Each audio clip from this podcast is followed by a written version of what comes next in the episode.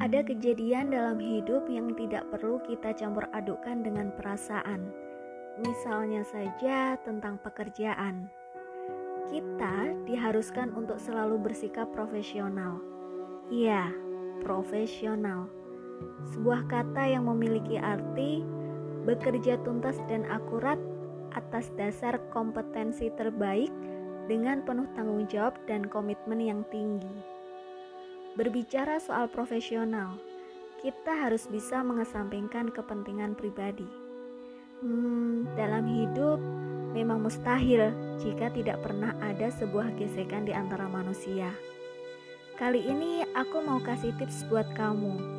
Sebenarnya tips buat aku juga. Aku bisa bilang tips ini membantu untuk meminimalisir terbawa perasaan.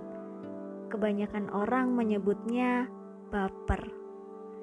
Jadi begini, di awal sebelum kita melakukan komunikasi dengan seseorang, kita harus menemukan maksud dan tujuan kita berkomunikasi dengan orang tersebut.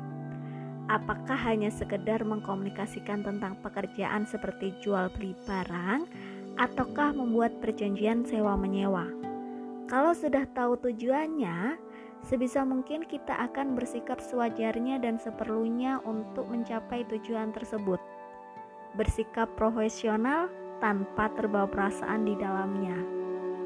Mungkin episode selanjutnya kita bisa berbicara mengenai bagaimana meminimalisir baper terhadap lawan jenis.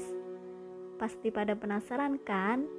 Sampai jumpa di episode selanjutnya.